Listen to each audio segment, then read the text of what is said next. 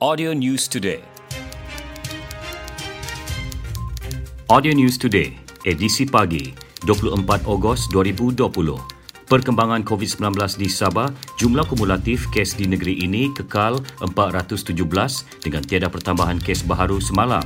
Manakala dua kes sembuh dilaporkan di Kota Kinabalu menjadikan daerah itu kembali zon hijau. Kira-kira 42 juta ringgit diperuntukkan bagi skim subsidi baja dan racun padi bukit yang akan memanfaatkan 63,521 pengusaha padi bukit khususnya di Sabah dan Sarawak.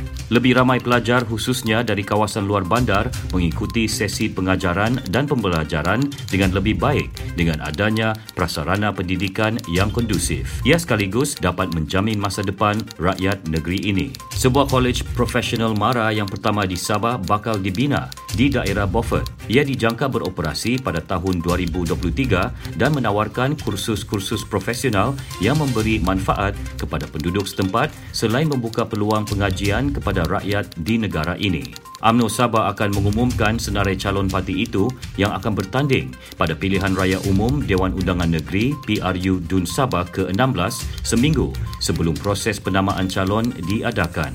Polis menahan 41 individu atas pelbagai kesalahan, pengedaran dan penyalahgunaan dadah di bawah Akta Dadah Berbahaya 1952. Ia hasil operasi serbuan dan tangkapan di kawasan Kota Kinabalu dalam tempoh seminggu bermula 15 Ogos hingga 21 Ogos lalu. Pertubuhan Pendidikan Akhlak Che Ho Ko Penampang menyasarkan kutipan 200 pain dalam kempen derma darah yang diadakan di Pusat Beli Belah ITCC Penampang yang merupakan program pertama diadakan selepas tergendala akibat COVID-19. Skuad Tambadau kini bergantung sepenuhnya kepada latihan harian dalam persiapan menghadapi saingan Liga Super 2020 yang bakal berlangsung dalam masa kurang satu minggu lagi.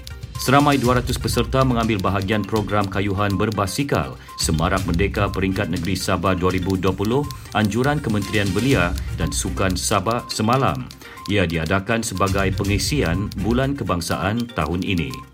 Sekian berita Audio News Today disampaikan Konstantin Palawan. Audio News Today diterbitkan Audio Studio Works. Ikuti lebih banyak berita di Telegram t.me slash Sabah Audio News Today. Audio News Today.